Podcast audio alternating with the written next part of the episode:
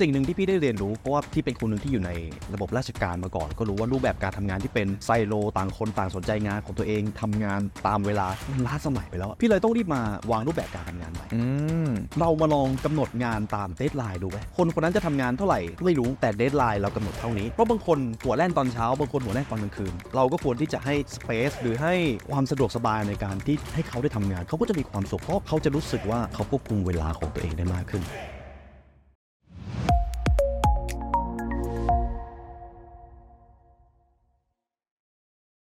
สวัสดีครับผม สวัสดีครับน้องวิน ก็วันนี้เรามาแปลกใหม่นิดนึงครับ เป็นการสัมภาษณ์ครั้งแรกของ The Library รู้สึกเป็นยังไงบ้างครับ รู้สึกเหมือนออกจากกรอบเดิมๆที่เคยทำเพราะว่าปกติเราจะพูดหน้ากล้อง รอบนี้เป็นครั้งแรกที่เรามาคุยกันเอง ก็มีคุณผู้ฟังหลายท่านขอมาตื่นเต้น ผมก็เช่นกันครับถือว่าเป็นประสบการณ์ครั้งแรกเลย ก็วันนี้ผมจะทำฐานะเป็นเอ่อผู้สัมภาษณ์นะครับอะ โดยผมนะครับจะรับหน้าที่ในการถามคำถามทางพี่และอ้อน เพื่อดึงความรู้ส่วนที่ดีที่สุดออกมา แทนผู้ฟังทุกคนอะซึ่งถือว่าเป็นภาระหน้าที่รับผิดชอบที่รู้สึกว่าหนักแน่นมาก แล้วก็ดีใจครับที่ได้ทำที่มีโอกาสได้ถามคำถามตรงนี้ครับงั้นเดี๋ยวเริ่มแรกครับ ก่อนที่เราจะเข้าไปสู่ในเรื่องขององค์ความรู้ต่างๆ ผมอยากให้ทางพี่ละอ้อนแนะนำตัวเองหน่อยครับ เพราะว่าเชื่อว่าอาจจะมีบางคนที่อาจจะเป็นเอ่อ ผู้ฟังคนใหม่หน้าใหม่ที่เพิ่งเข้ามาในรายการเรา ก็อยากจะให้ทำความรู้จักทางพี่ละอ้อนนิดนึงฮะ ก็เดี๋ยวจะแนะนำตัวคร่าวๆชื่อว่ายุวสิงห์ตำรษาครับชื่อเล่นชื่อไลออน จริง ๆ อายุตอนนี้ก็ 24 แล้ว หลายคนอาจจะรู้จักผมว่าในนามไลออนเดอะไลบรารีแต่ถ้ามีคนติดตามผมมาตั้งแต่แรกๆก็จะรู้ว่าผมเป็นอดีตหน่วยปฏิบัติการพิเศษ ซึ่งนี่เป็นสิ่งที่คนส่วนใหญ่จะมองภาพกัน นี่อาจจะเป็นเรื่องราวคร่าวๆของผมปัจจุบันก็เป็นโฮสต์รายการ The Library แล้วก็เป็น CEO Founder ของ The Library Learn ครับก็ถือว่าเป็นข้อมูลที่ครบ งั้นสิ่งหนึ่งครับที่ผมเชื่อว่าหลายคนน่าจะสงสัยกัน ว่าอะไรครับคือจุดเริ่มต้นที่ทำให้พี่ละอ้อนมาหันมาทำพอดแคสต์ของ The Library ฮะพูดถึงจุดเริ่มต้นของ The Library ต้องเท้าความกลับไปตอน 2 ปีที่แล้ว ตอนแรกตัวพี่เองเริ่มต้นทำ The Library ตัวคนเดียว จากการที่รู้สึกว่าเป็นคนอ่านหนังสือเยอะ แล้วตอนนั้นรู้สึกว่าหนังสือเล่มหนึ่งเนี่ยมันใช้ต้นทุน วินรู้สึกไหมหนังสือเล่มหนึ่งแพงเหมือนกันนะโดยเฉพาะหนังสือภาษาอังกฤษนะฮะอ่าใช่ ทีนี้ปัญหาก็คืออืมถ้าเราจะซื้อมาอ่านทุกเล่มเลยเนี่ย มันมันมันแพงเกินไปก็เลยโอเค ไปเปิดฟังดูดีกว่า แต่พอไปเปิดฟังมีไม่กี่คนที่ทำแล้วบางเล่มหนังสือที่เราอยากจะอ่านก็ไม่มี ทีนี้ตอนนั้นไม่รู้คิดอะไร เออเราก็เป็นคนอ่านหนังสือเยอะนะ คือตัวพี่เองเนี่ยเป็นคนอ่านหนังสือมาตั้งแต่เด็ก ๆ ตอนเรียนมัธยมก็หนีไปนั่งอ่านหนังสือคนเดียว เราลองทำสรุปเองดีกว่า พี่เองก็เป็นคนฟังพอดแคสต์บ่อย ก็เลยรู้เทคนิคการพูดคร่าวๆ แล้วโชคดี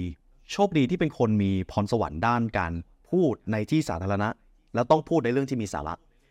หากวินอยู่กับพี่บ่อยๆ จะรู้ว่าพี่เป็นคนไม่ค่อยตลก นอกจากคนอื่นจะทำให้ตลก อ่าอันนี้ใช่ใช่ใช่แต่พอเป็นเรื่องที่มีสาระจะรู้สึกว่าพูดได้คล่องพูดได้โฟล์มาก ก็เลยลองลองทำจำได้ว่าหนังสือเล่มแรกก็คือพักผ่อนอย่างไรให้ productive กับ 24 ชั่วโมงที่ดีเริ่มตั้งแต่นาทีแรกที่คนตื่น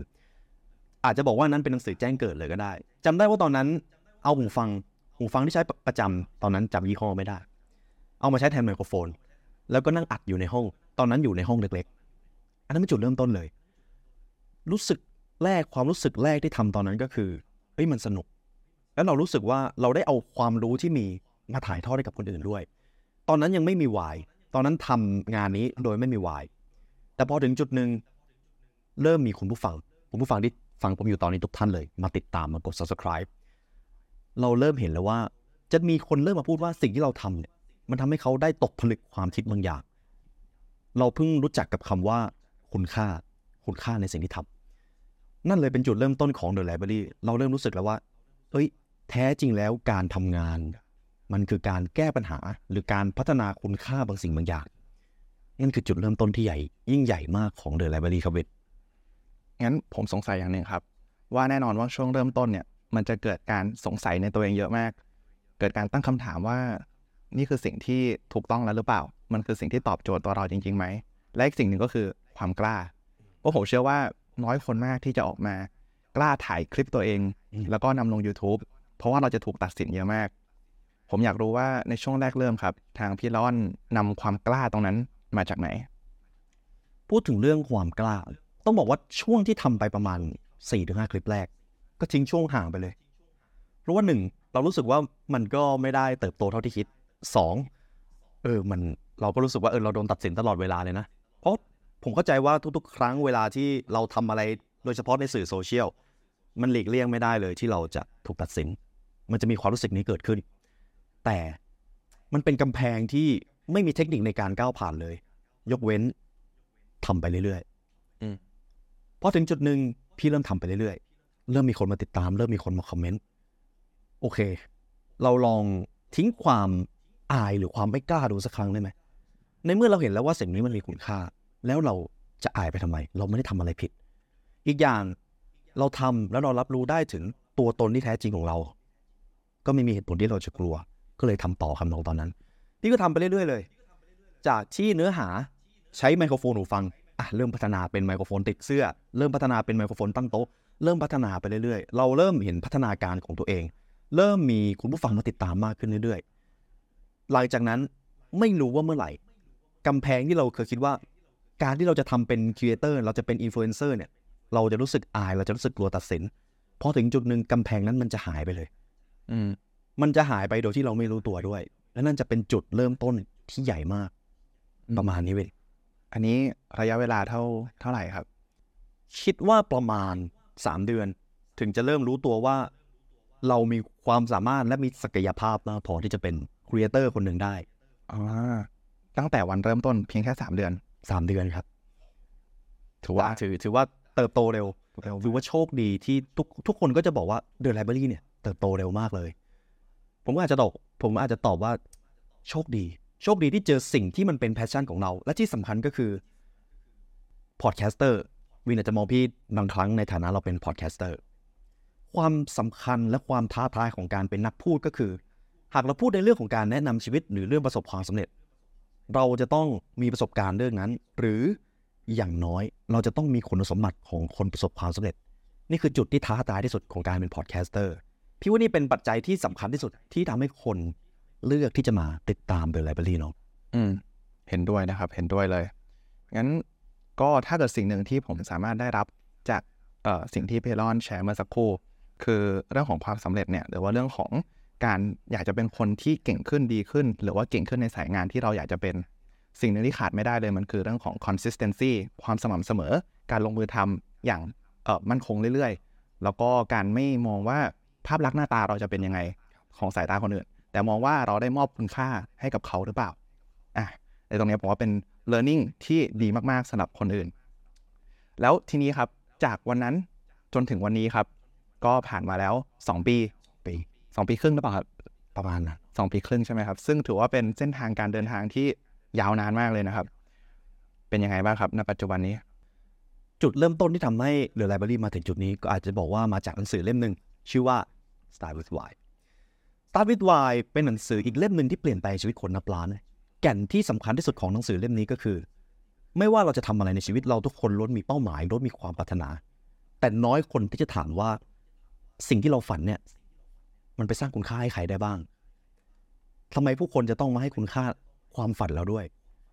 ทำไมเราถึงต้องถามคำถามนี้ เรามีความฝัน แต่ถ้าความฝันของเรามันให้ผลประโยชน์แค่ตัวเราเอง มันจะไม่มีไฟผลักดันเราได้มากพอ เพราะมนุษย์ธรรมชาติของมนุษย์เกิดมาเป็น giver ในภาษาไทยก็คือผู้ให้ ทุกๆครั้งที่เราให้อะไรใครไป ในทางตรรกะเราเสีย แต่เรากลับมีความสุข แต่เวลาเราได้รับอะไรมามากเกินไป เราจะรู้สึกผิด เราจะรู้สึกว่า มันว่างเปล่าแปลกๆ ฉะนั้นธรรมชาติของเราถูกบอกไว้ตั้งแต่แรกแล้วว่าเราเกิดมาเพื่อที่จะสร้างคุณค่าบางอย่างอยู่แล้ว ฉะนั้นถ้าเรามีความฝันแต่มันไม่สร้างคุณค่ากับคนอื่นเลย อีกไม่นานเราจะหมดไฟเราจะหมด passion แล้วเราก็จะกลับมาสงสัยในตัวเอง แต่ในตอนนั้นที่จุดเริ่มต้นของ The Library พอพี่เริ่มทำไปได้จุดหนึ่งเราอยากให้ผู้คนได้เจออิสรภาพในชีวิต อ่าวินจำตรงนี้ไว้นะ พี่มักจะพูดบ่อยๆตอนประชุมใช่ไหม ใช่ครับธุรกิจของ The Library ที่เราเริ่มสร้างมา จุดประสงค์หลักเลยก็คือ อิสรภาพของผู้คนความมั่งคั่งความสำเร็จขึ้นอยู่กับความรู้ ฉะนั้น The Library ก็จะเป็นตัวแทนที่จะเอาความรู้เหล่านั้น มาสร้างอิสรภาพให้กับผู้คน และความรู้เหล่านั้นอาจจะไม่ได้สามารถหาได้ในห้องเรียน บางทีโรงเรียนก็อาจจะสอนไม่ได้ บางอย่างอาจจะต้องเจอด้วยตัวเอง แต่จะมีความรู้บางประเภทความรู้บางที่ถ้าเรารู้ เราจะสามารถเอาไปปรับใช้กับชีวิตไม่ว่าจะเป็นเรื่องอะไรก็ตาม ความสำเร็จความมั่งคั่ง และเมื่อเรามีความรู้มากขึ้น นั่นแหละครับน้องอิสรภาพในชีวิต นั่นคือจุดเริ่มต้นที่ใหญ่มากของ The Library ถามว่าไปเอาสิ่งเหล่านี้มาจากไหนไปเอาความคิดและเป้าหมายแบบนี้มาจากไหน start with why นะคือ start with why แน่นอนพอเรามีเป้าหมายแล้วว่า เราอยากให้ผู้คนเจออิสรภาพ แล้วเครื่องมือนั้นคือความรู้ เราตอบได้ว่าทำไมผู้คนจะต้องให้คุณค่ากับสิ่งที่เราทำด้วย เพราะเรา อยากให้พวกเขาได้เจออิสรภาพในชีวิต มันเป็นสิ่งที่จับต้องไม่ได้เลย มันเป็นเป้าหมายที่อยู่ในหัว มันเป็นวายที่อาจจะอยู่ในตัวอักษรในหน้ากระดาษ มันไม่มีอะไรเกิดขึ้นในโลกแห่งความเป็นจริงเลย แต่นั่นคือจุดเริ่มต้น เจ้าสิ่งที่จับต้องไม่ได้ เป้าหมายความคิดที่มันจับต้องไม่ได้ มันจะค่อยๆ หล่อหลอมโลกความเป็นจริงขึ้นมา แล้วตอนนั้นช่วงสองปีที่แล้ว เป็นครั้งแรกที่รู้วายของตัวเอง โชคดีที่รู้วายเร็ว บางคนอาจจะยังไม่เคยเจอวายของตัวเอง แต่ทุกคนสามารถค้นหาได้ อยู่ที่ว่าจะทำหรือเปล่า แล้วพอ The Library เติบโตมาถึงจุดนี้ ก็อาจจะบอกว่าตอนแรกพี่สร้าง The Library แต่ตอนนี้พวกเราพวกเราทุกคนเลย รวมถึงที่นั่งดูคลิปอยู่นะครับ สร้าง The Library ขึ้นมา พวกเราทุกคนสร้าง The Library ขึ้นมา เป็นการเดินทางที่ค่อนข้างยาวนาน จนตอนนี้ The Library ก็เป็น อาจจะบอกว่าเป็นบริษัทเป็นธุรกิจไปแล้วจากที่ตอนแรกทุกคนจะมองว่า The Library เป็นช่องสรุปหนังสือ ตอนนี้ทุกคนเริ่มมองว่า The Library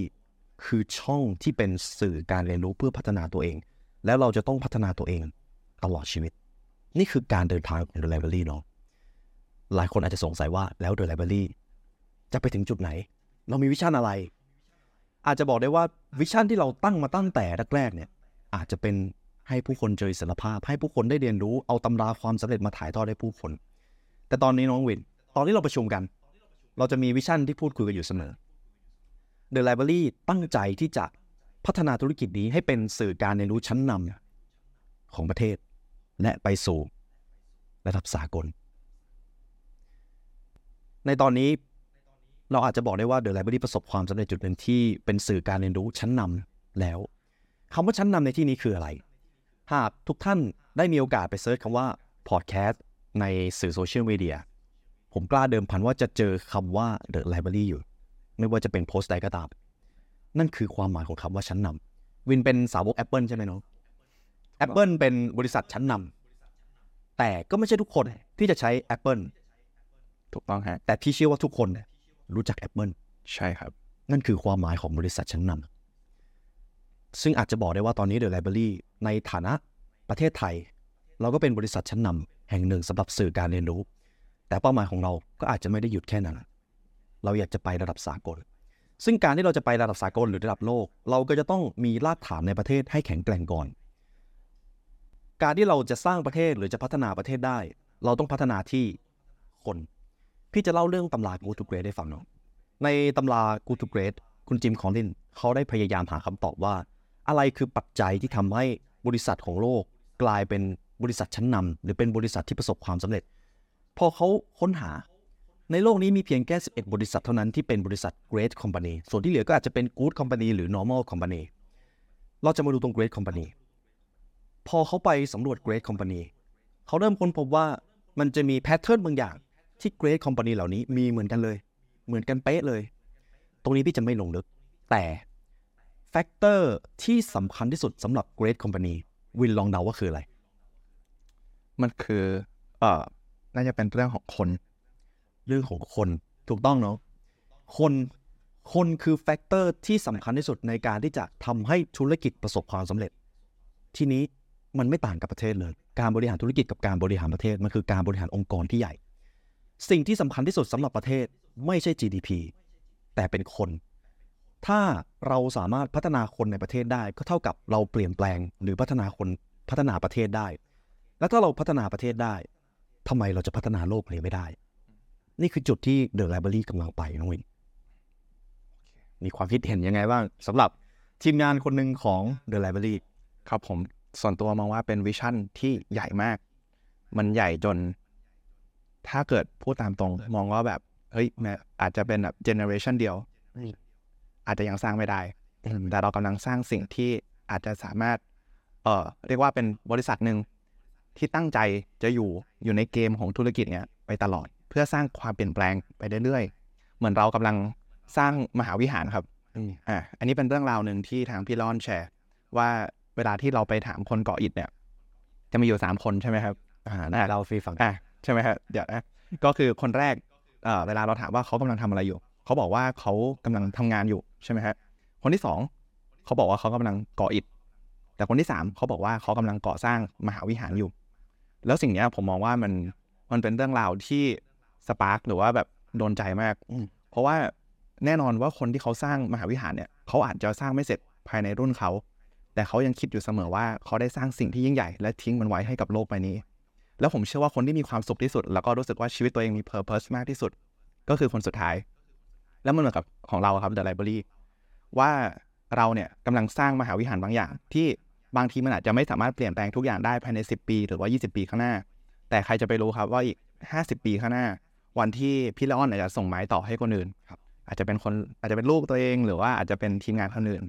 แล้วผมเชื่อว่าเราจะสร้างสิ่งที่อาจจะเป็น legacy legacy ก็คือบางสิ่งบางอย่างที่สามารถถ่ายทอดเป็นมรดกให้กับผู้คนสังคมอืมแล้วก็คนรอบตัวได้ครับถือว่าเป็นวิชั่นที่ยิ่งใหญ่ แต่เรื่องของคนก่ออิฐเนี่ยเป็นอะไรที่ลึกซึ้งทำงานเหมือนกันเลย งานแบบเดียวกันเลย แต่ความคิดไม่เหมือนกัน ทั้งหมดมันเริ่มที่ความคิด พี่ถึงชอบคำว่า mentality อืม คำว่า mentality สำหรับพี่มันคือความแข็งแกร่งทางใจ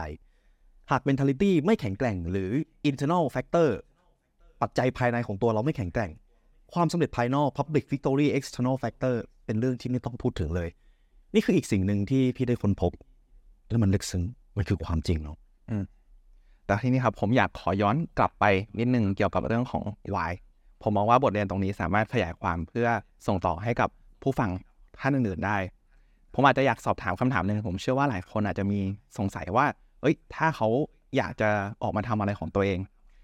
แล้วอย่างเช่น อยากจะเปิดร้านขายไอติม เรื่องของ why เรื่องของ purpose มันจำเป็นต้องมีไหมครับ ไม่ว่าจะเป็นงานอะไรก็ตาม ต้องมี why อืมต้องเริ่มจาก why ซึ่งเจ้า why จะอยู่ในความคิด ซึ่งอยู่ใน internal factor ครับ แม้แต่คนทำความสะอาดสนามบิน เขาก็ยังตอบได้ว่า เขาคือหน้าตาของประเทศ แล้วทำไมคนที่ทำงานทั่วไปจะหา why ของตัวเองไม่ได้คำว่า why ในที่นี้หลายคนจะสงสัย แล้วเราจะเริ่มต้นหา why ได้อย่างไร พี่อาจจะแนะนำได้ว่า why ที่แข็งแกร่ง เราจะมี why เป็นอะไรก็ได้ แต่ why ที่แข็งแกร่งมักจะเป็น why ที่ชี้ผลประโยชน์ไปที่ผู้อื่น ประเทศนี้ผู้คนคนใกล้ตัว และถ้าเรามี why ที่แข็งแกร่งตัวนั้นไว้แล้ว ไม่ว่าเราจะทำอะไร เราจะไม่หมกมุ่นอยู่กับปัญหาหรืออุปสรรคที่เกิดขึ้น เพราะเรารู้ว่าไอ้เจ้าอุปสรรคตรงนี้ มันจะกลายเป็นชิ้นส่วนจิ๊กซอว์ที่สำคัญในการที่จะประสบความสำเร็จกับ why ที่เราได้ตั้งไว้ ฉะนั้นไม่ว่าจะทำอะไรก็ตาม why และเป้าหมายสำคัญมากเราไม่มีไม่ได้ ไม่ได้เด็ดขาดต้องมี แล้วเรื่องของเป้าหมายเราควรจะเริ่มตั้งตั้งแต่ช่วงไหนของชีวิตฮะโหเป็นคำถามที่ดีมาก เริ่มตั้งตั้งแต่ช่วงไหนของชีวิต ไม่มีกฎที่ตายตัว แต่ยิ่งตั้งได้เร็ว ยิ่งดีวายในที่นี้เปลี่ยนแปลงได้ เปลี่ยนแปลงได้ โดยเฉพาะคนที่ฟังอยู่ในช่วงมัธยม ถ้าเด็กมัธยมหาวายตัวเองเจอ เขาจะมีความเป็นผู้นำเลย เขาจะเริ่มรู้ว่าสิ่งที่เขาทำสำคัญหรือเปล่า เพื่อนที่เขาคบสามารถทำให้เขาประสบความสำเร็จได้หรือไม่ กิจวัตรที่เขามีหรือความคิดที่เขามีอยู่ในตอนนี้ ควรจะถูกพัฒนาไปในทางไหน หรือแม้แต่ระบบสังคมที่เขาอยู่ในตอนนี้เหมาะกับเขาหรือเปล่า ถ้าเขามีวายเขาจะตอบได้ เขาจะรู้สึกได้ว่าอะไรเหมาะสมสำหรับเขา ยิ่งหาวายเจอได้เร็ว ยิ่งดี แต่ถ้าไปสมมติมีวายแล้ว ไปไม่ถูกไปแล้วรู้สึกว่า เอ้ย เอะมันอาจจะไม่ใช่วายที่เราต้องการ เปลี่ยนได้เนาะเปลี่ยนได้แต่มีได้แค่วายเดียว ซึ่งมาจากคุณไซมอนสเนกเราจะเปลี่ยนวายเมื่อไหร่ก็ได้ แต่วายจะต้องมีวายเดียว และซึ่งการที่เราจะต้องมีวายเดียวเนี่ย พอมันเรามีเป้าหมายได้แค่อันเดียวเป้าหมายนั้น มันจะต้องสำคัญมากๆเลย และส่วนใหญ่ก็จะไม่ค่อยเปลี่ยนเพราะมันสำคัญจนถึงขนาดที่ว่า เราทิ้งเป้าหมายอื่นเพื่อที่จะมาดูวายนี่นี่คือประเด็นสำคัญโลกอ่างั้นส่วนเรื่องวิธีการ ที่เราจะสามารถค้นพบวายได้ พอจะมีคำแนะนำไหมฮะวิธีการเราก็ต้องมาเริ่มกับคำว่า passion ก่อนครับ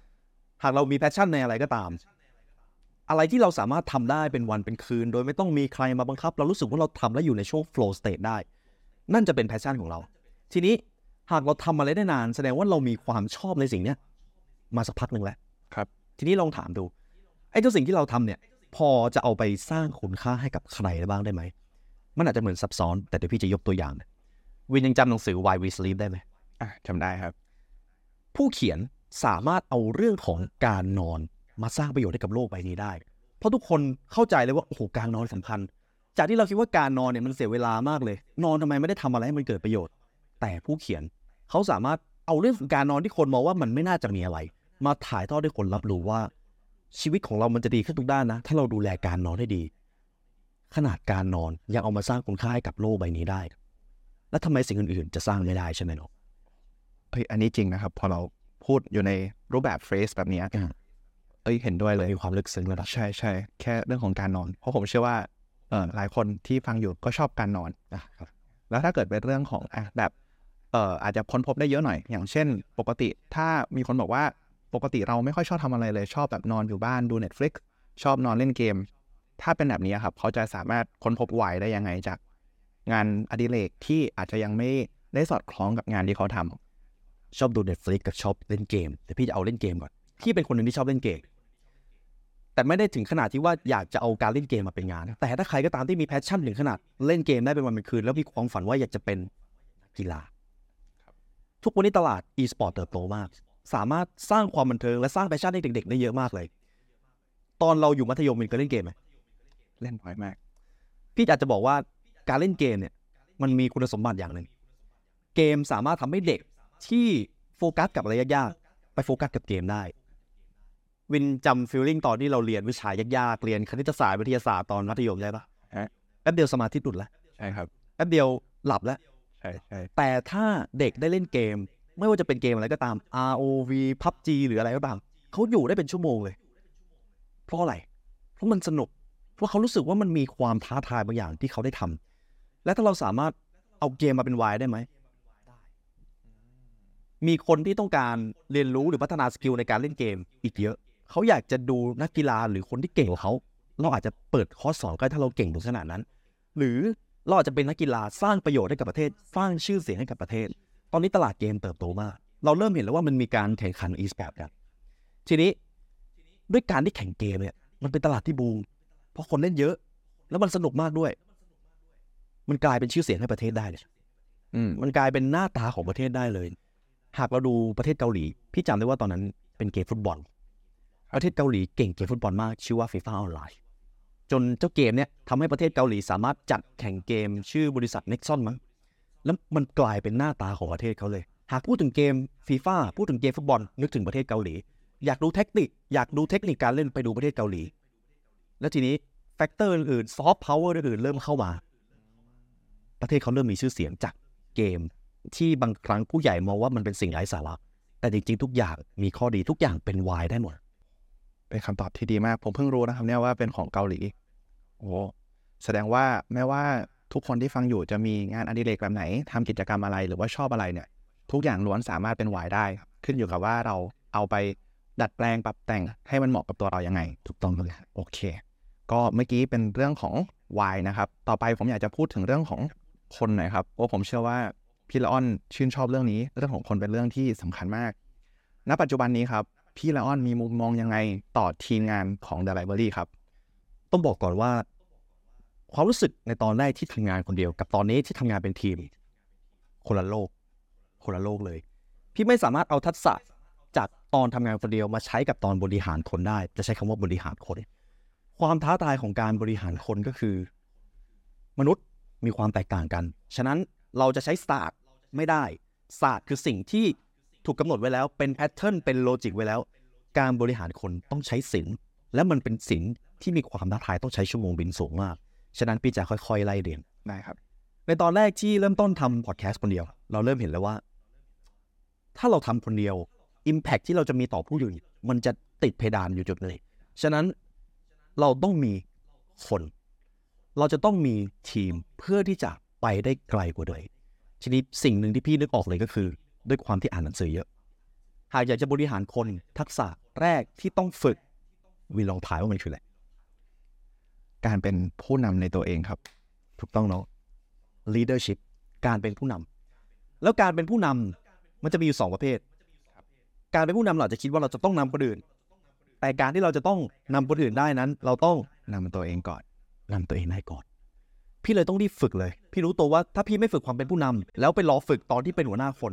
มันจะเปรียบได้เหมือนไปฝึกว่ายน้ำตอนจมน้ำซึ่งมันจมแน่ๆใช่ฉะนั้นพี่เลยอฝึกความเป็นผู้นำ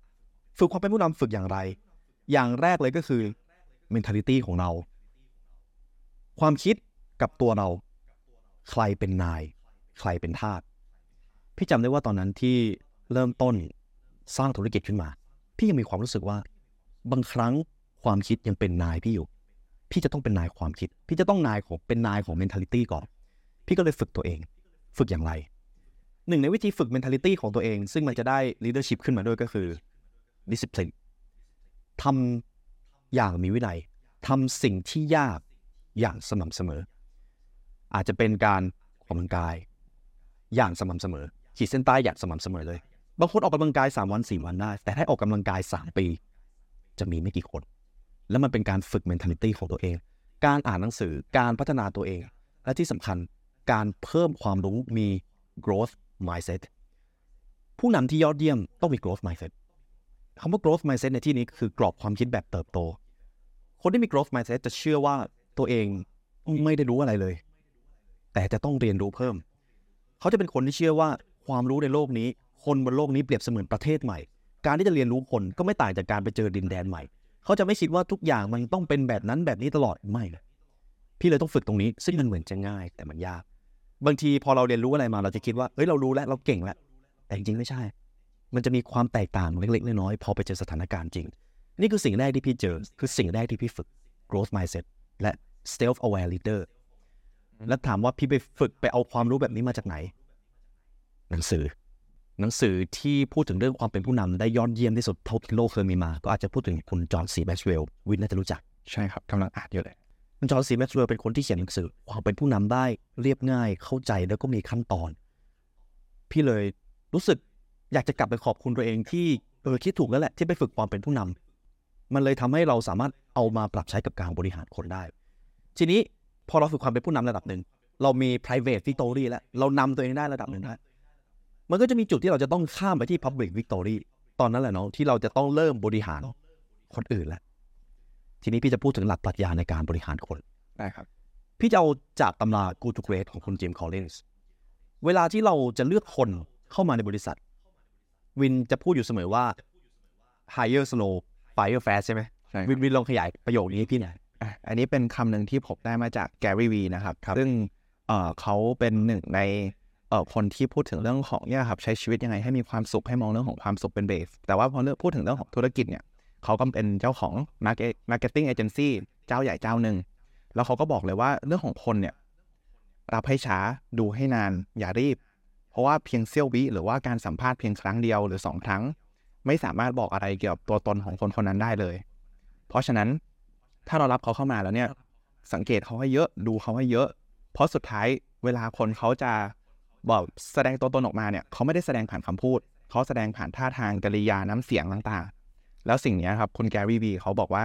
ให้ดูดีๆ เพราะว่าถ้าเกิดเป็นเรื่องหนึ่งครับที่พี่ร้อนเคยเล่า ถ้าเกิดคนคนนั้นเป็นแอปเปิลเน่า เมื่อนั้นถ้าเราปล่อยให้คนนั้นอยู่นานมากพอ มันจะมีผลต่อคนอื่นๆด้วย แล้วนั่นจะทำให้องค์กรทั้งองค์กรครับ กลายเป็นแอปเปิลเน่าได้ แล้วมันจะสร้างความเสียหายให้กับเรามากกว่าที่เราคิด เป็นคำตอบที่ดีมากน้องดีเลยอันนี้ คือพี่จะอธิบายก่อนในเรื่องของการรับคนเข้ามา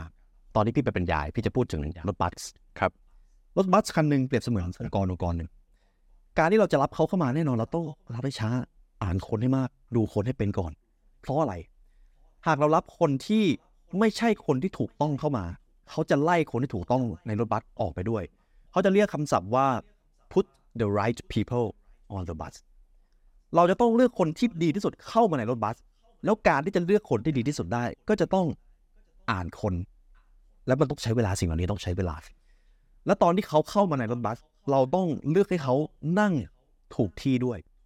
อันนี้คือหลักการที่หนึ่ง put the right people on the bus แต่ทีนี้ การรับคนสองคนมันจะไม่ได้มีปัญหาอะไร แต่พอเริ่มรับคนเยอะ ตรงนี้แหละ มันจะเริ่มมีสิ่งที่เรียกว่าวัฒนธรรมองค์กรเข้ามาเกี่ยวข้อง หากเรารับคนที่เป็น the wrong people เข้ามาในรถบัส เจ้า wrong people หรือ apple now เป็นภาษาสากลเขาจะเรียกว่า rotten apple apple now ครับ คนที่เป็น wrong people เนี่ยจะไปไล่คนที่เป็น right people ออกไปแทน แล้วท้ายที่สุดมันจะกลายเป็นระเบิดเวลาขององค์กร ฉะนั้นพี่ว่ามันเป็นอะไรที่ลึกซึ้งมากเลยที่รับคนได้ช้า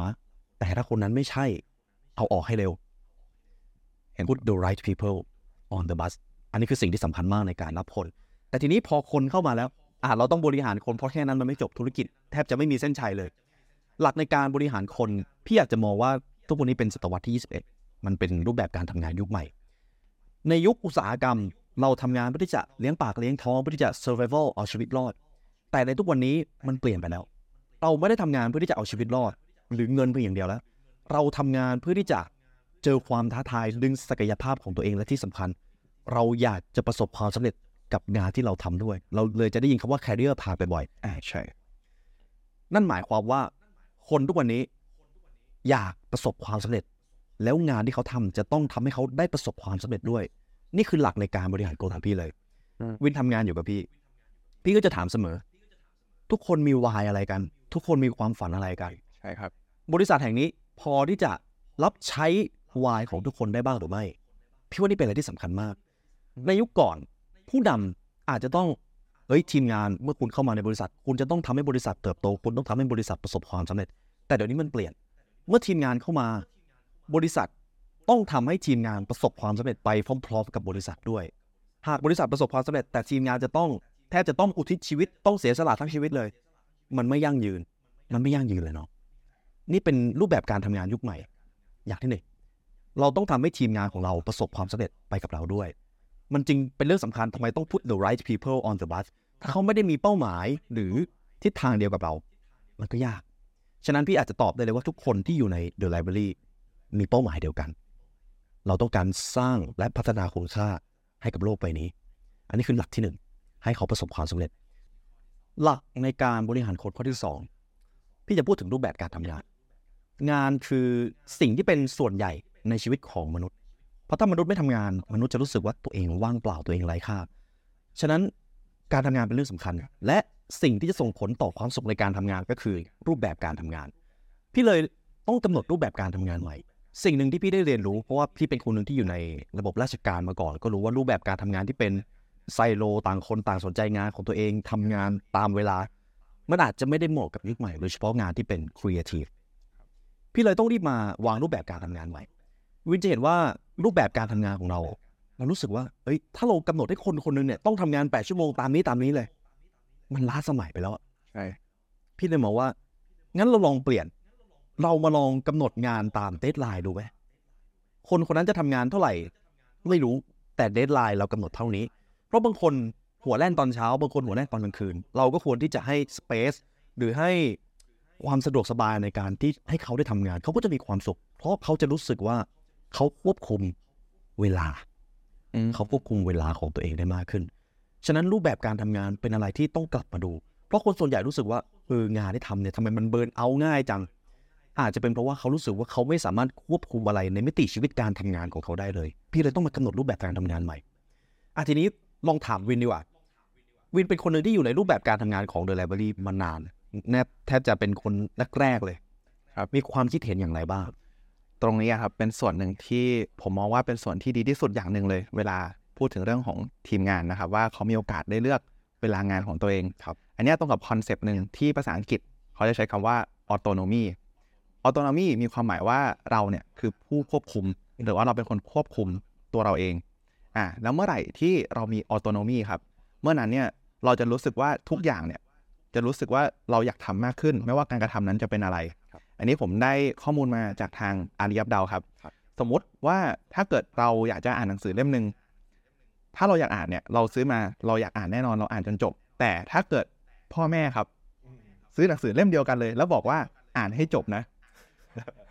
เมื่อนั้นครับ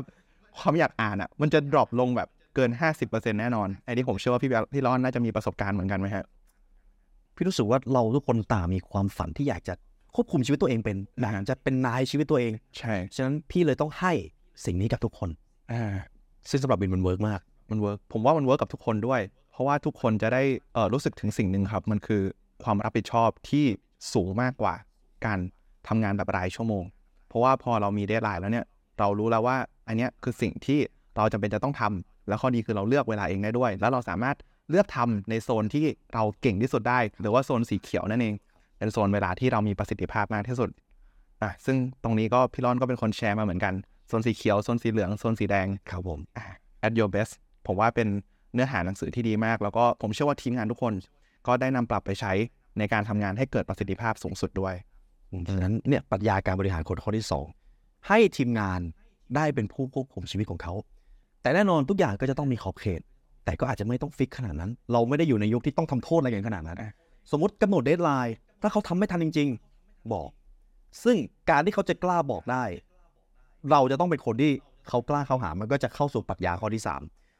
องค์กร วัฒนธรรมองค์กรจะดีหรือแย่ขึ้นอยู่กับผู้นำองค์กรจะล้มเหลวหรือสำเร็จขึ้นอยู่กับผู้นำ leader ฉะนั้นแล้วในฐานะที่พี่เป็นผู้นำองค์กรคนหนึ่ง พี่จะต้องทำยังไงก็ได้ ที่จะต้องสร้างวัฒนธรรมให้ทีมงานกล้าเข้าหา หัวหน้าทีม หัวหน้าฝ่ายหรือแม้แต่ CEO เขาต้องกล้าเข้าหา ฉะนั้นจุดเริ่มต้นอยู่ที่พี่เลย พี่จะต้องเป็นคนรับผิดชอบส่วนนี้ มันก็เลยย้อนกลับไปในตอนแรกที่พี่ฝึกความเป็นผู้นำผู้นำที่ยอดเยี่ยม จะเป็นคนที่ฟังรับฟังผู้อื่น ไม่ตัดสินไม่ตำหนิทีมงานต่อหน้าคนอื่น เขาจะเป็นคนที่คอยให้กำลังใจอินสปาย ถ้าเอาตำราของคนไทยพี่เคนนักครินทร์โอเคครับ Invisible Leader ขอบคุณพี่เคนมากนะครับ ที่ส่งหนังสือมาให้ Invisible Leader ในที่นี้คือ ไม่ต้องไปควบคุม ไม่ต้องไปสั่งแต่งานเสร็จ ไม่จำเป็นต้องไปพูดอะไรเยอะ แต่ทุกคนรับรู้ได้ถึงแรงบันดาลใจ Invisible Leader ผู้นำล่องหนต่อให้ผู้นำไม่อยู่ตรงนั้น แต่ทุกคนรับรู้ได้ว่าจะมีผู้นำคอยแบ็กอัพเขาอยู่เสมอ นั่นคือประเด็นสำคัญของผู้นำ ทีมงานจะต้องสามารถทำงานได้อย่างสบายใจ ทีมงานจะต้องรู้ว่าเฮ้ยเขาผิดพลาดได้นะที่ผู้นำหรือ CEO อนุญาตให้เขาผิดพลาดบางเรื่องได้ ถ้าเขารู้ว่า เอ้ย งานเนี้ยเขาสามารถลองเสียงได้ เขามีความเป็นเจ้าของของงานงานนั้น เขาจะอยากทำเพื่อเรา ซึ่งพี่ก็จะต้องสร้างความสึกนั้นให้มันเกิดขึ้น ทุกๆ ครั้งที่เขาทำงานอะไร เขาจะต้องแน่ใจว่าเวลาเขาหันมามองมา เขาหันกลับมา เขาจะเห็น CEO คอยแบ็กอัพเขาอยู่เสมอ นี่คือปรัชญาความเป็นผู้นำแต่อยากให้พูดให้ลึกซึ้งกว่านั้นเลยก็คือ ผู้นำที่ยอดเยี่ยม จะต้องให้แรงบันดาลใจ จะต้องสื่อสารวิสัยทัศน์ของผู้ตามให้ได้ ผู้นำไม่ได้อยู่ในหัว ไม่ได้อยู่บนหัวคน ผู้นำต้องอยู่ในใจคนเริ่มมีความลึกซึ้งส่วนหนึ่ง อันนี้แหละน้องความเป็นผู้นำเป็นอะไรต้องฝึก สิ่งเหล่านี้เป็นสิ่งที่ต้องฝึก อีโก้ ก็เป็นอีกสิ่งหนึ่งที่จะต้องควบคุม เมื่อเราเป็นผู้นำคนเราก็จะโกรธง่าย เราจะรู้สึกว่าทุกอย่างมันต้องได้ดั่งใจทุกคนต้องฟังเราสิ แต่ความเป็นจริงแล้ว เป็นไปไม่ได้เลยที่ทุกอย่างจะได้ดั่งใจเรา เราจะต้องฝึกตัวเองอืมนี่คือประเด็นสำคัญในการเป็นผู้นำอันนี้คือจะเป็นปรัชญาข้อที่สามครับความเป็นผู้นำจะหล่อหลอมวัฒนธรรมองค์กร ฉะนั้นผู้นำคือผู้รับผิดชอบส่วนนี้ อันนี้คือหลักการบริหารคนอย่างที่สามต่อไป หากให้พูดถึงหลักการบริหารคนข้อสุดท้ายก็คือ ความมั่นคงในชีวิตของทีมงาน ทุกคนที่มาทำงานแน่นอนเรา เราอยากจะมีความมั่นคง เราคงไม่อยากทำงานไปด้วยเราก็ต้องมาคิดว่าเอ้ยจะมีเงินพอจ่ายค่าไฟค่าน้ำหรือเปล่าไม่เลยเราทุกคนอยากมีความมั่นคง แล้วงานที่เราทำถ้าไม่สามารถตอบโจทย์ตรงนั้นได้ ต่อให้งานมันจะดีขนาดไหน อีกไม่นานเขาก็ไม่อยู่ เพราะทุกคนต่างต้องการผลตอบแทนในชีวิต เราทุกคนต้องกินข้าวใช่ไหมน้องใช่ฉะนั้นหน้าที่ของ CEO ก็คือ ทุกๆ ครั้ง เวลาจะได้ผลประโยชน์หรือส่งผลประโยชน์ ต้องนึกถึงทีมงานเป็นอันดับแรก หากให้พูดง่ายๆเลยก็คือ leader eat last อืมหนังสือใช่ ผู้นำจะต้องกินคนสุดท้าย ผู้นำจะต้องให้ทีมงานกินก่อน ให้ทีมงานได้ผลประโยชน์ก่อน หากเกิดความสำเร็จ ผู้นำจะต้องส่งให้ทีมงานไปรับหน้า แต่ถ้าหากเกิดความผิดพลาด ผู้นำต้องเดินไปรับความผิดพลาดก่อนอืมนี่คือนิยามของคำว่า leader eat last ใน ปรัชญาของการบริหารคนของวิน เท่าที่พี่วินเห็นในรูปแบบการบริหารของ The Library คิดว่ามีอะไรเสริมได้อีก พี่อยากฟังจากมุมมองทีมงานคนหนึ่งบ้างส่วนไหนอะครับ ที่จะเสริมได้อีก อืมเป็นคำถามที่ โอ้แอบตอบยากเหมือนกันนะครับ เนี่ย เป็นส่วนหนึ่งที่อาจจะยังไม่ได้คิดถึงอะตอนนี้วินเป็นหัวหน้าคนเลยคิดว่าความท้าทายอะไรบ้างที่เจอ พอจะต้องมาบริหารคนเองเนี่ย จากที่เคยเห็นพี่ทำเอ้ยมันดูเหมือนจะไม่ค่อยมีอะไรนะ แต่พอมาทำเองจริง ๆ เจออะไรบ้าง อย่างแรกนะครับ ก็ถ้าเกิดทำให้ทุกคนเห็นภาพก่อนตอนนี้ผมก็มีเอ่อเป็นตัวของ Creative Director นะครับนำทีมทำเกี่ยวกับเรื่องของ Production นะครับ ก็สิ่งหนึ่งที่ผมรู้สึกเลยก็คือ ผมไม่ชินเกี่ยวกับเรื่องของเวลานำทีมเนี่ย ผมรู้สึกว่าผมมีส่วนร่วมกับทีมน้อย ผมอาจจะชินจากการที่ตัวเองเนี่ยเป็นเรียกว่าเอ่อถ้าเกิดศัพท์ภาษาอังกฤษเรียกว่า technician หรือว่า ผู้เชี่ยวชาญในการลงมือทำชอบทำอะไรเอง แต่พอต้องเปลี่ยนตัวเองมาเป็นคนในฐานะบริหารทีม หรือว่าเป็นผู้จัดการของทีมเนี่ย เราเพิ่งรู้ว่า เอ้ย เราไม่ได้มีหน้าที่รับผิดชอบเนื้อหางานแล้วนะ เราไม่ได้คนลงมือทำเองแล้ว แต่เรามีหน้าที่ allocate หรือว่ามอบหมายงานให้กับทีม แล้วเดี๋ยวทีมจะจัดการเอง ทีมจะคุยกันเอง แล้วเขาจะแก้ปัญหาตรงนั้นเอง นอกจากว่ามีปัญหาอะไรมากเกินไป workflow ติดขัด ภาพอะไรมันไม่เคลียร์ไม่เข้าใจว่าอีกฝ่ายทำอะไรบ้าง เมื่อนั้นจะเป็นหน้าที่ผม ซึ่งตรงเนี้ยผมยอมรับว่าผมไม่ชินเท่าไหร่เพราะรู้สึกว่าเหมือนตัวเองโดนกีดกันจากออกจากตัวงานอ่าก็แต่ตัวพี่ร้อนบอกว่า อันเนี้ยมันคือสิ่งที่ถูกต้องแล้วครับ ใช่ไหมฮะ แค่เราต้องเรียนรู้ที่จะคุ้นชินกับมัน นี่อาจจะเป็นเหตุผลส่วนใหญ่ที่ทำไมบางคนเป็นคนทำงานเก่งมากเลย แต่พอเป็นหัวหน้าทำอะไรไม่เป็นเลย เพราะตอนที่เราทำงานเราดูแลงาน แต่พอเรามาเป็นหัวหน้าเราไม่ได้ดูแลแค่งาน เราดูแลคนด้วย ซึ่งศาสตร์การทำงานกับศิลป์ในการบริหารคนโอ้โหคนละโลกเลยเนาะฉะนั้นมันเหมือนเป็นการออกจากความรู้เดิมไปสู่ความรู้ใหม่พี่ว่าเนี่ยเป็นความท้าทาย เป็นสิ่งที่ทำให้รู้สึกว่าเออการทำงานเนี่ย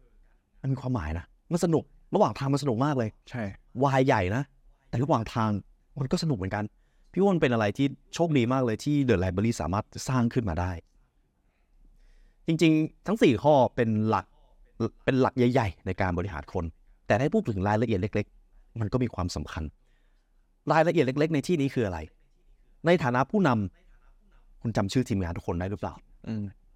ในฐานะผู้นำคุณรู้หรือเปล่าว่าทีมงานในตอนนี้มีปัญหาอะไรบ้างที่ไม่เกี่ยวกับงานปัญหาครอบครัว ปัญหาต่างๆ นานา คุณเคยไปรับฟังเขาหรือเปล่าในฐานะผู้นำถ้าคุณไม่รู้เรื่องนี้เลย มันเป็นไปได้ยากมากที่เราจะได้ใจผู้ตาม วินจะสังเกตได้ว่าทุกๆครั้งเวลาที่พูดคุย ก็จะถามว่าเฮ้ยครอบครัวเป็นไงบ้าง มีอะไรให้ช่วยไหมมีปัญหาเรื่องเงินอะไรหรือเปล่า มันเป็นเรื่องสำคัญมากเลย ทุกๆครั้งเวลาประชุมพี่ก็จะถ้าเป็นไปได้ก็จะพยายามขานเรียกชื่อทุกคนให้ได้ครับหนึ่งเพื่อที่จะได้จำชื่อทุกคนด้วยและสองเพื่อที่จะเป็นส่งสัญญาณว่า เราใส่ใจพวกคุณนะ เราใส่ใจทุกคน อย่างที่พี่บอกผู้นำไม่ได้อยู่บนหัว แต่อยู่ในใจ ผมเชื่อว่าข้อมูลเมื่อสักครู่เนี่ยถือว่าเป็นอินไซต์หนึ่งที่ดีมากๆเลยนะครับ เกี่ยวกับเรื่องของการเป็นหัวหน้าการเป็นทีมลีดการเป็นผู้นำคนเพราะเชื่อว่าเป็นข้อมูลที่คนที่เขาเพิ่งอาจจะขึ้นเป็นหัวหน้าเอ่อรุ่นใหม่ หรือเป็นผู้นำรุ่นใหม่สร้างธุรกิจตัวเองเนี่ยควรจะเรียนรู้ตรงนี้ไว้ด้วย ว่าเราไม่ใช่มีเพียงหน้าที่แค่สั่งการทำให้คนทำตามเป้าหมายของเราให้สำเร็จ แต่เรามีหน้าที่คอยรับใช้คนในทีมด้วย ต้องคอยพาเขาไปสำเร็จด้วยกันด้วยครับ ราะถ้าเกิดเราไม่พาเขาไปเนี่ยแน่นอน เขาจะไม่ศรัทธาในตัวเรา เขาจะไม่เชื่อมั่นกับเรา เวลาเจอปัญหา เขาก็จะไม่วิ่งเข้าหาเรา แล้วเมื่อนั้นโดยภาพรวมตัวงานก็จะมีปัญหาด้วยครับ ซึ่งตรงเนี้ยผมมองว่าเป็นสิ่งหนึ่งที่ผมเองก็ควรจะพัฒนาให้ดียิ่งขึ้น แล้วก็เชื่อว่าคนอื่นๆครับก็อยากจะพัฒนาให้ดียิ่งขึ้น สุดท้ายแล้วผมมองนะครับว่าเรื่องของการทำธุรกิจ สุดท้ายมันคือเรื่องของคน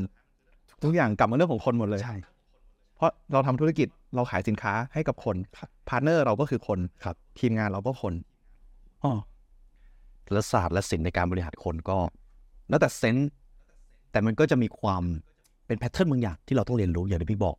ผู้นำต้องรับใช้ พี่ชอบมากเลยที่พี่วินเอ่อน้องวินบอกว่าเราต้องรับใช้คน แต่พี่จะเสริมตรงนี้ได้ครับ ในตำรา five level of leadership ของคุณจอห์นซีแม็กซ์เวลล์ผู้นำที่ดีที่สุด ผู้นำที่อยู่ level 5 คือผู้นำ ที่สร้างผู้นำขึ้นมา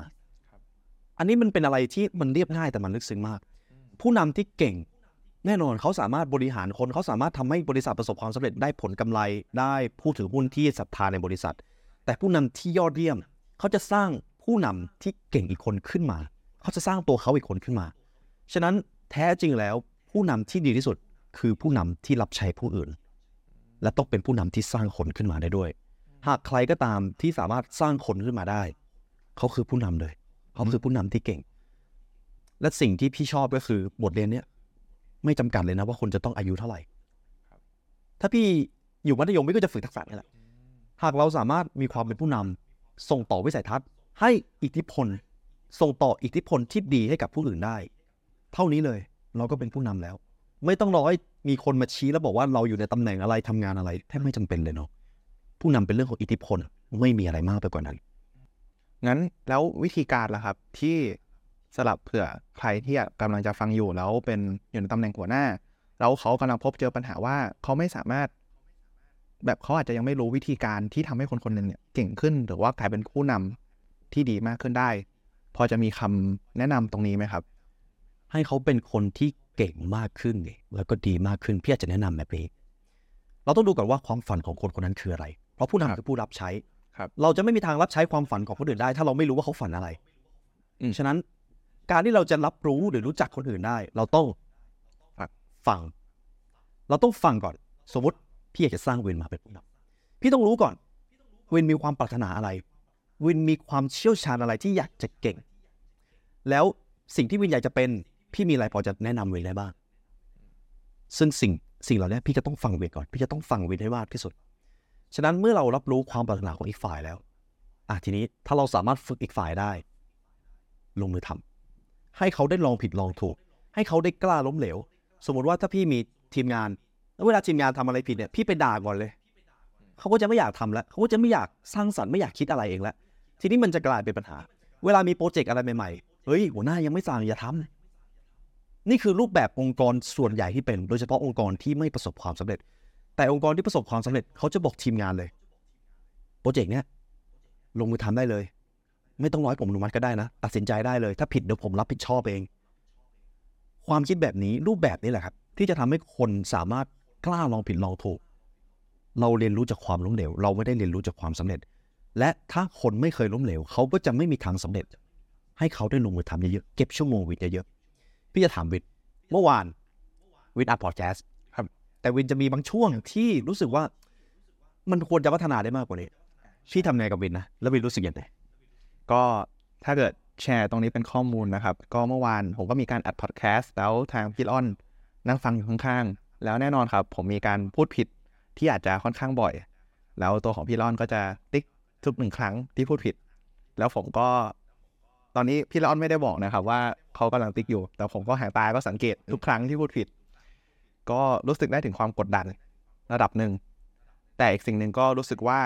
มันเป็นเหมือนแรงผลักดันว่าตัวเองต้องทำให้ดีมากกว่าเดิมด้วย ก็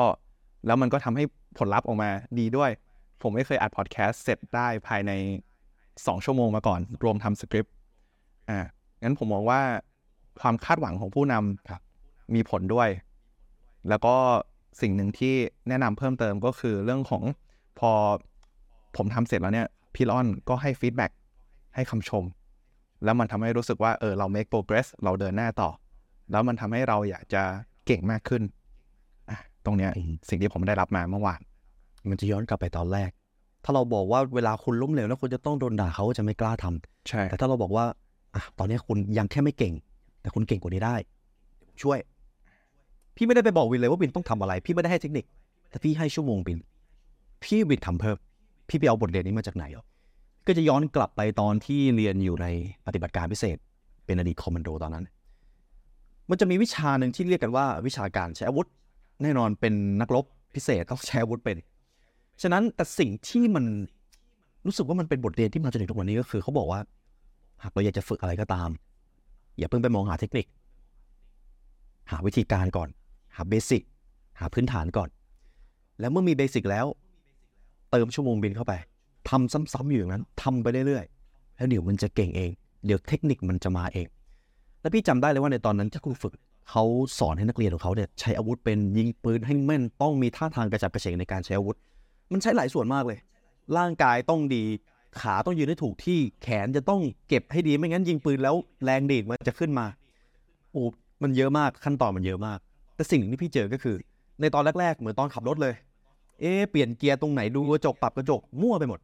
แต่ทีนี้พอทำไปเรื่อยๆ จากที่ครั้งหนึ่งสิ่งที่เราเรียนมันอยู่ใน System 2 มันถูกย้ายเข้าไปอยู่ใน System 1 แล้วเมื่อสิ่งที่เราทำบ่อยๆ มันเริ่มกลายเป็นสัญชาตญาณเฮ้ย เราเริ่มทำคล่องขึ้นว่ะจากที่ตอนแรกมันยากๆเอ๊ะเรามีเทคนิคใหม่ดีกว่า เราเริ่มมีจุดที่เรารู้สึกว่าเราทำเองแล้วมัน เอ้ย มัน flow อืมนี่คือสิ่งที่พี่เจอครูฝึกไม่ได้ให้เทคนิคอะไรเลย เขาให้เราทำอยู่อย่างนั้น เขาให้เราเก็บชั่วโมงบินอยู่อย่างนั้น แล้วเมื่อเราเก็บชั่วโมงบินได้มากพอ เดี๋ยวเราเก่ง พี่เลยเอาสิ่งนี้มาบริหารคน หากใครก็ตามอยากจะเก่งเรื่องอะไร เก็บชั่วโมงบินทำไปเรื่อยๆ ให้ feedback เขาให้โอกาสได้เขากล้าลองทำผิด แล้วเดี๋ยวพอเขาทำผิดบ่อยๆ เดี๋ยวมันจะถูกเอง นี่คือสิ่งหนึ่งที่พี่ได้เรียนรู้แล้วเอามาปรับใช้ ก็อาจจะบอกว่าบทเรียนทั้งหมด มันมีอยู่ในโลกนี้อยู่แล้ว พี่ไม่ได้ไปคิดค้นอะไรใหม่เลย หากอยากจะเล่นบาสให้เก่ง ก็เดอกบาสอยู่อย่างนั้นก่อนแล้วเดี๋ยวจุดหนึ่งเดี๋ยวเทคนิคมันมาเองประมาณนี้น้องเห็นด้วยครับ แต่ว่าสิ่งหนึ่งครับเพื่ออาจจะขยายความให้ผู้ฟังทุกท่านได้เห็นภาพมากขึ้น อะไรคือ System 1 กับ System 2 ครับอ๋อมันจะอิงอยู่กับตำรา thinking fast and slow ระบบการคิดของมนุษย์มีอยู่ 2 แบบ system 1 กับ system 2 system 2 ก็คืออะไรก็ตามที่เป็นเหตุผลเป็นตรรกะ52บวก98 ได้เท่าไหร่ 52บวก98อะคิดใช่ไหมอะ system 2 ลองคิดถึงภาพแตงโมครับอะคิดได้เลยอ่าอันนั้นคือ system 1เพราะมันอยู่ในหัวเราอยู่แล้วไม่ต้องมาคิดว่าแตงโมจะต้องมีเปลือกจะต้องมีเม็ดไม่ต้องเลย อันนั้นคือ system 1ฉะนั้นแล้วระบบการคิดของมนุษย์จะมี 2 แบบ system 2กับ system 1มนุษย์เป็นสิ่งมีชีวิตที่ใช้ system 1เป็นหลักนั่นคือเราใช้สัญชาตญาณเป็นหลักแต่เราจะใช้ system 2น้อย ยกเว้นเสียแต่ว่ามันจะเป็นเรื่องที่สำคัญหรือเป็นทักษะใหม่ๆ เวลาเราเรียนรู้ทักษะใหม่ๆเนี่ยเราจะรู้สึกว่าเราคิดเป็นขั้นตอนมากเลย อย่างตอนขับรถ รถยนต์นะ ถ้าใครมีคลัตช์จะเข้าใจสิ่งนี้ดี ถ้าเราขับรถเนี่ยแรกๆเราจะรู้สึกว่ามันจะต้องทำตามขั้นตอนบิดกุญแจ ดูกระจก ดูไฟ ดูเครื่องวัด เข้าเกียร์แล้วค่อย ค่อยๆขับไป แต่พอขับไปได้สักพักแล้ว เราทำเป็นขั้นตอนโดยที่ไม่ต้องคิดเลย เพราะทักษะที่เคยใช้ System 2 ถูกย้ายเข้าไปอยู่ใน System 1 แล้ว แล้วการที่เราจะย้ายทักษะมา System 1 ได้ก็คือ ชั่วโมงบินอืมทำบ่อยอืมๆนี่คือเหตุผลที่ว่าทำไมมันถึง work ในการที่เราเก็บชั่วโมงบินบ่อยๆ แล้วเดี๋ยวมันจะ flow เองทุกอย่างกลับมาเรื่องเดิมจริงๆ ก็คือเรื่องของ consistency ที่ย้อนกลับไปช่วงแรก ตอนที่เราพูดกันความสม่ำเสมอ ใช่ครับผมว่าถ้าทุกคนมีความฝันอะไร อยากจะเริ่มต้นทำสิ่งไหน เริ่มจากทำเบสิกทำพื้นฐานทำมันไปเรื่อยๆ แล้วเมื่อนั้นเมื่อระยะเวลามันสมควร ผลลัพธ์หรือว่าผลงาน มันจะแสดงตัวตนของมันเองครับ อืมโอเคครับผม ถือว่าเป็นอินไซต์ตรงไปตรงมาที่แสนเรียบง่าย แต่กลับมีอิทธิพลเยอะมากเลย ต่อชีวิตของเรา โอเคครับงั้นก็งั้นก็เดี๋ยวมาสู่คำถามถัดไปครับ ที่อยากจะทราบ ว่าอะไรคือปรัชญาการใช้ชีวิตที่ตอนนี้ทางพี่ละอ้อนครับ ยึดมั่นที่สุดเลย คุณธรรม ขยายความหน่อยฮะคำว่าคุณธรรมเป็นคำที่ลึกซึ้งมาก หากให้พี่เลือกค่านิยมมาสามคำคำว่าคุณธรรมจะเป็นหนึ่งในนั้นทำไมคำว่าคุณธรรมถึงมีความลึกซึ้งคุณธรรมคืออะไร คุณธรรมคือความดีงามท่ามกลางความมืดมิด คนที่มีคุณธรรมคือคนที่ทำสิ่งที่ถูกต้องท่ามกลางอิทธิพลที่ไม่ดี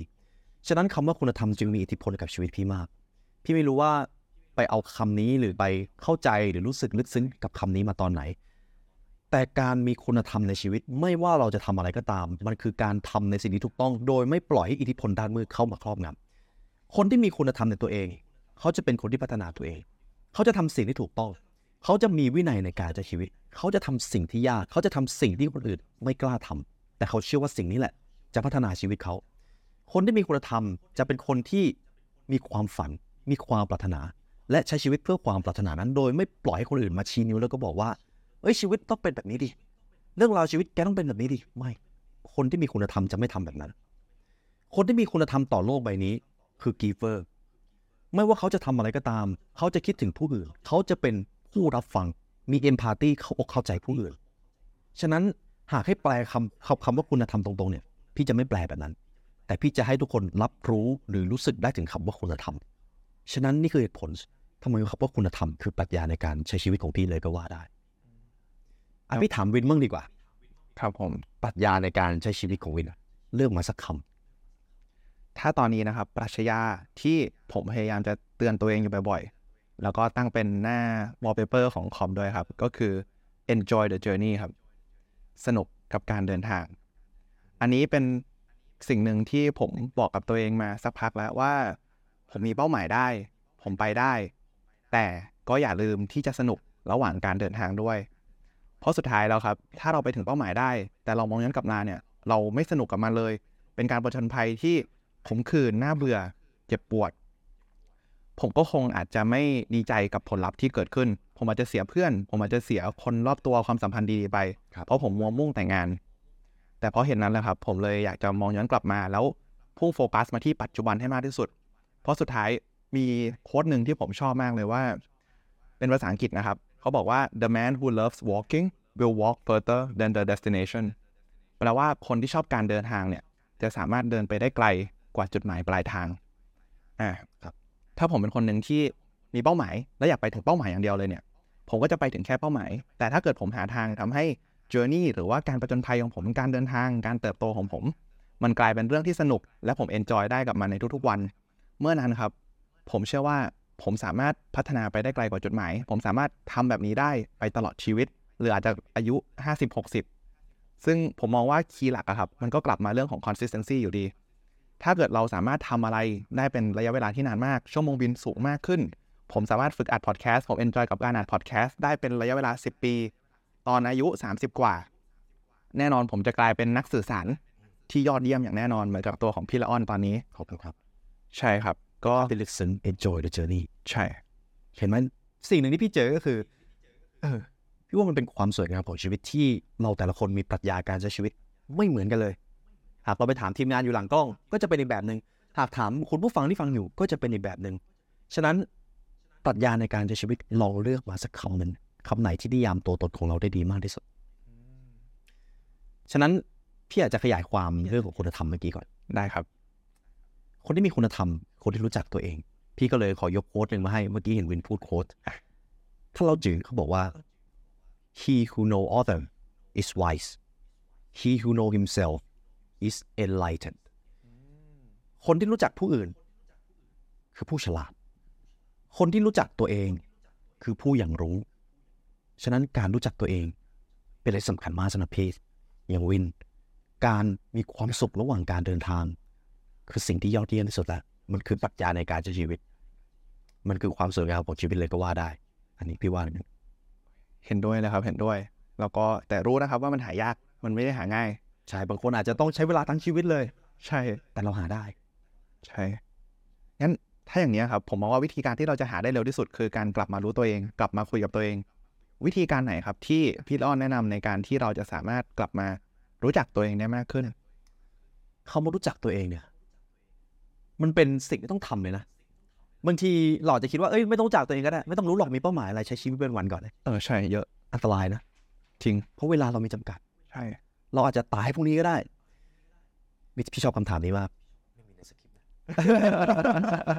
หากพูดถึงการรู้จักตัวเอง พี่อาจจะแนะนำแบบนี้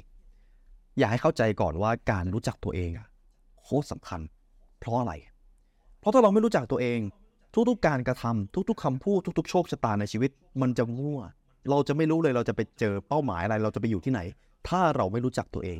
ฉะนั้นการรู้จักตัวเองคือจุดเริ่มต้นที่สำคัญที่สุด เราจะรู้จักตัวเองได้ยังไงล่ะพี่จะตอบแบบนี้ การรู้จักตัวเองคือการรู้คำตอบที่อยู่ในตัวเอง อยู่ในตัวเอง ซึ่งนั่นหมายความว่าคำตอบในการรู้จักตัวเอง ไม่ได้อยู่ที่คนอื่น แต่อยู่ที่เรา เราก็ต้องฟังตัวเอง การที่เราจะฟังตัวเองได้ นั่นหมายความว่าเราจะต้องอยู่กับตัวเองโดยเฉพาะเวลาที่เกิดสถานการณ์ต่างๆขึ้น ลองถามตัวเองดู งานที่เราทำอยู่ตอนเนี้ย เราอยากทำจริง ๆ หรือเปล่าไอ้ความฝันที่เราทำอยู่ตอนเนี้ย เราเป็นคนตั้งขึ้นมาหรือเปล่า เอ๊ะ ชีวิตที่เราใช้อยู่ตอนนี้ เราเราทำให้ความสำเร็จของเราเป็นจริง หรือทำให้ความสำเร็จของคนอื่นเป็นจริงกันแน่สิ่งเหล่านี้ต้องถามตัวเอง แล้วมีแค่ตัวเราเท่านั้นที่จะตอบได้ พี่จะตอบให้เราไม่ได้ วิทย์ก็ตอบให้คนอื่นไม่ได้ ฉะนั้นใช้เวลาอยู่กับตัวเอง อยู่กับความเงียบสงบ นี่เป็นเหตุผลทำไมทั้งศาสนาปรัชญาเขาจะแนะนำให้เรานั่งสมาธิแล้วก็อยู่กับความเงียบสงบ เพราะนั่นคือช่วงเวลาที่เราได้คุยกับ subconscious mind จิตใต้สำนึกของตัวเอง นั่นคือช่วงเวลาที่ดีที่สุดแล้ว หากเราใช้ชีวิตอยู่กับคนตลอดเวลาเลยใช้ชีวิตอยู่กับ chaos ความโกลาหลใช้ชีวิตอยู่กับเสียงที่ไม่เคยหยุดส่งเสียงเลย เราจะไม่ได้คุยกับตัวเอง ฉะนั้นอยู่กับความเงียบสงบให้เป็น อยู่กับตัวเองให้เป็น แล้วเดี๋ยวเราจะเจอคำตอบ แล้วเราจะรู้เองว่าความปรารถนาที่แท้จริงของเรา คืออะไร เท่านี้ครับ ขอบคุณมากครับ โอเคครับผม ก็ตอนนี้ผมจะพามาสู่คำถามสุดท้ายแล้วนะครับ ของการสัมภาษณ์ครั้งแรกนี้ ถ้าเกิดครับตัวของพี่ละออนเอง เป็นคนที่มานั่งอยู่ตรงแทนที่ผมเป็นผู้สัมภาษณ์ตัวพี่ละออนเองเนี่ยคำถามอะไรครับ ที่พี่ละออนจะถามเพื่อดึงข้อมูลหรือองค์ความรู้ที่ดีที่สุดของตัวเองออกมาครับ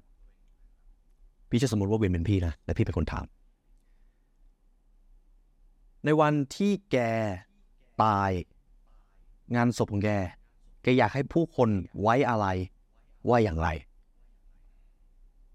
นี่เป็นคำถามที่จะดึงทุกคำตอบที่ต้องการมา ในหนังสือ Seven Habits พี่เอามาจากหนังสือเล่มนี้ เราต้องตอบให้ได้ว่า ในงานศพของเรา ผู้คนจะพูดถึงเราแบบไหน เพราะอะไร หากพี่วันสุดท้ายเนี่ยพี่อยากให้ผู้คนพูดถึงว่า พี่ได้เปลี่ยนแปลงชีวิตเขา พี่ได้สร้างคนคนหนึ่งขึ้นมาให้ประสบความสำเร็จ พี่ได้สร้างให้ชีวิตของผู้คนนับล้านดีขึ้น นั่นคือสิ่งที่พี่อยากได้ยินในวันที่พี่ไม่ได้อยู่บนโลกนี้ ฉะนั้นนี่จะเป็นคำถามที่พี่จะถามตัวเองเสมอ ชีวิตที่ใช้อยู่ตอนนี้ จะทำให้วันสุดท้ายของชีวิตเป็นไปอย่างที่ปรารถนาหรือไม่ ผู้คนในงานศพของเราจะพูดถึงเราในสิ่งที่เราปรารถนาหรือไม่ ถ้ายัง ตอนนี้เราทำอะไรอยู่ แล้วเราจะต้องทำอะไรบ้าง พื่อที่จะให้ผู้คนพูดถึงเราในสิ่งที่เราปรารถนา งานศพของเรา มันอิงกับความตายนั่นเอง mortality ความตายคือสิ่งที่ยิ่งใหญ่ อาจจะเป็นเหตุผลที่ว่าทำไมทุกศาสนา ทุกปรัชญา ให้ความสำคัญว่าจงระลึกถึงความตายอยู่เสมอ โมเมนโตโมริจงระลึกไว้ว่าวันหนึ่ง ท่านก็จะต้องตาย อย่าใช้ชีวิตเรากับว่าท่านจะอยู่บนโลกนี้เป็นหมื่นๆปี ความตายแขวนอยู่เหนือหัวของท่าน ในขณะที่ท่านยังมีชีวิต ในขณะที่ท่านยังมีอำนาจ be kind จงเป็นคนดี นี่จะเป็นอีกโค้ดหนึ่งที่ท่านมาคัสออเรเลียสได้ส่งต่อให้กับคนรุ่นหลัง ความตายนั่นเอง พี่ก็จะต้องตอบไปได้ว่าวันสุดท้ายของชีวิต อยากจากไปแบบไหน ขอบคุณมากครับสำหรับคำตอบนี้ครับ ก็